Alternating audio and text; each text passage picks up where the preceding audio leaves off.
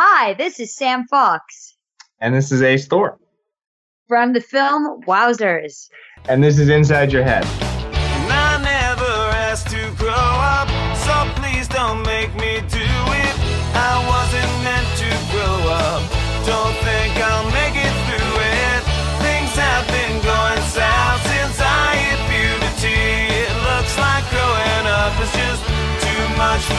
Welcome to Inside Your Head. I'm Nasty Neil, and I'm joined by Mark Wilson, director of Wade in the Water, which is premiering. Well, no, it's premiering, but it's screening at Dances with Films Festival this Wednesday. It's very cool to have you here. Thank you for having me, Neil. Yeah. So, for people who don't know, can you give them an idea of what Wade in the Water is about? Uh, yeah, so Wade in the Water is about this um, gentleman we call our man in our film. Uh, he gets a package misdelivered to his P.O. box. He opens it and it kind of unleashes some old wounds this main guy has, and it kind of sends him down this little path of becoming a vigilante. Um, yeah, so it's just this guy like, totally goes out of his elements and um, makes even more wrong decisions and Yeah. kind of tries to seek the answers in the wrong way. And uh, quote unquote, our man, because he I don't believe he has a name in the movie. Uh, Tom Correct, Nicholson. He's he's awesome in it. Uh, excuse me. How did he get involved? Um, were you hands on in casting him? Uh, I was, yeah. Um, we I was there the whole casting process, and we just we posted a online submit uh, screening or sorry casting for these actors in Hollywood, and he was fortunate to show up, and immediately we knew like visually and just personality wise, he was perfect for our guy. Yeah. Just did um did he when you when you cast him did, did it change the character at all, or was he already you know written uh, the way he was? Uh, as we, I mean, as we started filming, he brought so many idiosyncrasies to the character, like just with his breathing, with his um, mannerisms. He had like so many wardrobe ideas. He brought a lot to the character in addition to what was on the page. So he added so much to it. Yeah. Uh, how how how uh, far along were you involved in the in in the movie? You know, how did you get involved? How did I get involved? Um, yeah, I wor- I've been working with my producer, writer partner, Chris Retz. Uh, he, we've been writing a bunch of scripts together, and he wanted we wanted to make a film that we could produce and shoot ourselves. So he went off and wrote a screenplay. In like two weeks, he wrote "Wade in the Water," and he brought it to me. I loved Wow. it. I was intrigued, and uh, yeah, that's when we. I've been there probably since early or late 2017 that's when we started filming until now basically i've been Yeah. in on it Yeah.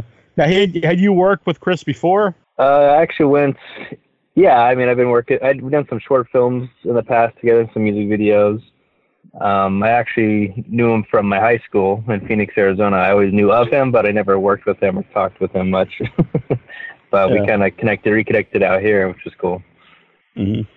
And since uh, since the main character is, uh, like I said, vigilante, he's not necessarily a good guy, but yet, like, uh, you're Mhm. definitely interested. When you're making a movie like that, though, does it you think like, how do I want to keep him like likable so people, you know, uh, want to follow the story? Oh, definitely. Yeah, we wanted because we wanted people to sympathize with him, and you know, Mhm. he's not, he's not making them wisest choices, but we wanted to still people to, you know, see where he's coming from. And if if you don't have the audience sympathizing for your main guy, then it's kind of pointless, I think. so we yeah, definitely Yeah. had to balance that for sure. Will this be your first time seeing it with that audience, or has it played at other festivals? Uh, we played at another smaller festival, luckily, but this will be uh, our biggest festival that we've been a part of. So we're super excited to see how the audience reacts to it. Yeah. Because when I'm watching, to me, there's a lot of dark comedy in the movie. So I'm just wondering, you know, if audiences laugh at certain things, or, or well, well, how do you expect uh, the audience to take it? I guess. I mean, yeah, from our uh, small screen we did, uh, people were they were reacting to the parts we wanted them to laugh at, which was a good good feeling. And there was even parts we didn't think people would laugh at, and they did, which was still good because it's a it's a dark subject, and we want we we need to balance that humor and comedic beat. So uh, when it did happen, we were so grateful because you never know how how it's going to turn out and how people are going to react. Yeah. I mean, there are some lines that I, f- I feel bad that I laughed at, but uh, they were funny within the movie. I'll just leave it at that. Yeah, yeah. Yeah. There was some there were some awkward ones like it we we would do a you know we want it to be funny or it's supposed to be serious and we hear, we still have people laugh in the audience so I think it's good you're supposed to feel uncomfortable in some of these scenes and um yeah Yeah. Well, it isn't uncomfortable. Obviously, the whole idea of uh, the backstory for him and and you know why he becomes a vigilante, all that's uh, uncomfortable. And sometimes I think people think um, if a movie isn't like feel good, like why do you want to make it? But uh, for me, is if you feel anything, it, it's good. If it's good or bad, you know, uh, if you have an emotional attachment to something. hmm So, uh, well, it's not really a question. It was just a, it was just a statement. But the oh yeah okay yeah, yeah. But uh, so, what kind of movies like interested you to become a, a, a filmmaker? Uh, I mean, I was always drawn to just like the, uh, you know, human human uh, films that just are real. You could you know relate to the characters and films that are just grounded uh, stories you can relate to and connect with. Um, I, I was early on. I was drawn to more of the you know big action films and you know the Jurassic Parks and stuff, um, which are great. And then as I got older, I just got a more the realistic human stories that you know we could all relate to every day in our lives. Yeah. So you know, they said it's about a vigilante, basically, and then um, Mhm. uh, beyond that, though, it also you know shows like what happens after someone is a vigilante, and then it's a really uh, Mhm. interesting relationship with him and, and the daughter of somebody in the movie, and uh, so there's a lot of things going. It's not just like this one uh, story in this one act.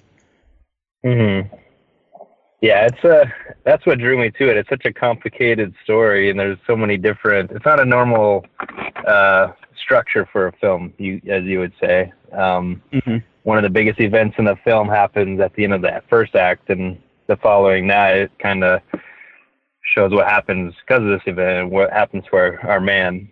And it's very unique, and he forms a weird relationship, and so yeah, it's, different. That's why I thought that's why I think it's standing out so far for festivals. Yeah, and I think uh, you know, as an audience member, it, it makes yourself like ask about like what you think of a vigilante or someone, you know, like because I think a lot of people would be like, well, I would do the same thing, or I think it's right if someone would do it, but is it right? And uh, I like I like a movie that that makes you ask questions. Mm-hmm.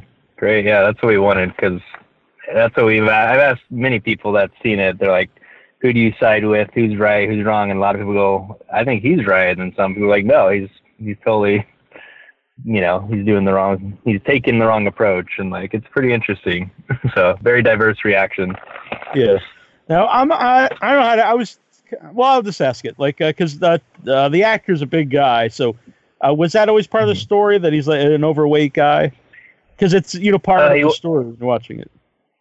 Yeah, yeah. It it was always um, r- on the screenplay when I first got it that he was a big gentleman, and we wanted that just to help, you know, show this wounded character and like what his life's become since this tragedy that happened in his life, and uh, you know, kind of shows the person he is now today, living in his apartment, working from home, kind of a you know recluse man that doesn't really interact with people. So we thought it was important for his for the visual sense of his character. Yeah. And he also doesn't have much to do. He's so he, he goes and you know starts uh, investigating uh, something that's going on. It's almost like the Burbs, but much darker. yeah, exactly. Yeah. So it's Dan. Have you ever, um, when you did the shorts, did you play those at festivals? Uh, we did we did some little stuff here and there festivals, but nothing nothing to this stature of Dances with Films. So we're excited for this Yeah. definitely. Yeah. So, um, what do you hope to do with uh, Wade in the Water? You know, after the after the Films, what other festivals and uh, eventually, where would you like to see it? Yeah, we're kind of we're currently working on that right now. We our hopes is to get um, just any form of distribution for the film, either on the streaming device or just limited releases. uh, locally. Um, but yeah, we're kind of working with some companies right now and talks and trying to see what is our best deal. And basically, we just want to get the film out there and get the um, confidence from investors or other producers to help invest in the next film so we can keep doing this. Yeah. When you go to film festivals, obviously, you know, you're watching your movie and they get the, the word of the movie out there. But um, what are the other benefits you think for filmmakers to, to go to festivals? Uh, I think it's just the community, um, just meeting other filmmakers, uh, getting also the reassurance like there's other people out there doing the same thing you guys are doing. It's not easy making a feature film and just hearing everybody else's stories and you know, and it's also to make connections. People like, oh, I know this guy that could you know link you to this guy that helped us do this sort of thing, and um, but it's also just a good like family, and it's just you know, it's because when you're making a feature, you you doubt what you're doing many times and it's not easy and just to hear other people going through those same hardships it's it's uh, validating and gives us you know the confidence to keep pushing Yeah. Now, I was just at a, uh short film festival this weekend in, in Boston, and uh, I always wonder what the motivation is to making the shorts because some people seems like they just keep making shorts. But so when you were making, was the idea to get like both practice uh, to make a feature and also show like what you could do? Like, what was the motivation, I guess, to make the shorts? well shorts shorts used to be for me i used to think or there used to be a r- big rumor going that like you know make a short and they'll see the capabilities and then producers and investors would see what you could do and help you get your feature made i i kind of found out that's not really the really the case um uh, so in retrospect now i think it's just it was just great practice and you know um since cause since we did a feature film so much more many more people are interested in what we're doing and invested just you know like you could you have the i guess you have the energy and the commitment to make a feature film and so that's when people want to work with you. Um with short films i found just people didn't really pay attention much to us just us personally in our experience. So i thought that's when me and chris were like we need to make a feature film so people can notice what we're doing more Yeah. Do you think that's uh, partially due? It seems like uh, shorts have like risen in popularity, like maybe not necessarily popularity, but there's more of them lately. Mhm. You thi- I don't know if it, since there are so many, it's harder to stand out. Yeah, I think that too, and I think, um, yeah, there's so many more, and then everybody. I feel like everybody's Sally. I mean, not Sally, but everybody has the capabilities to make films these days, and so yeah, there's definitely a lot more content out there. Yeah. So where can you follow uh, Wade in the Water or yourself, you know, to see where it's playing next and see what you're up to? yeah, you can check out our Instagram page. It's called, you know, Wade in the Water Film, and then also a Facebook page, uh, just Wade in the Water, and then our website, wadeinthewaterfilm.com. You can check out all the uh, updates on what's happening. Yeah, very cool. So I assume you're going to be there at Dances with Films.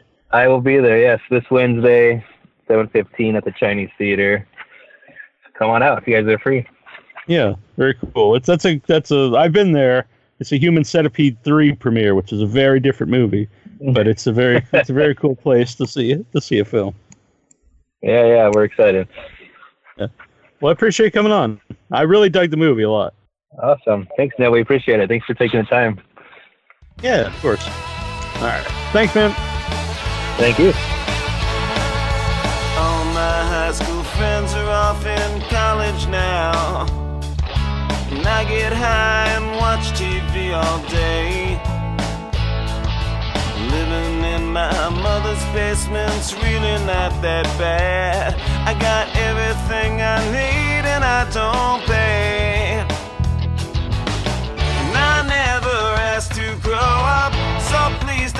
Make me do it. I wasn't meant to grow up.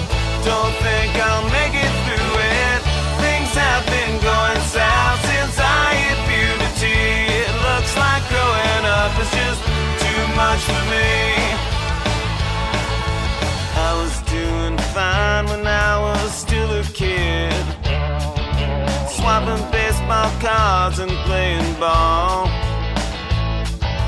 Then came high school classes that I couldn't understand.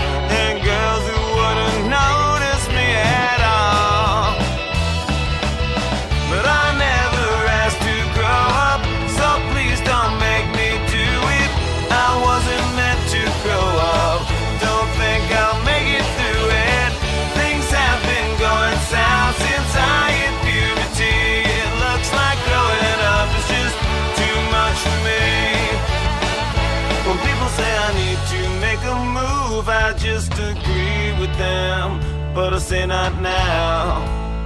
No, not right now.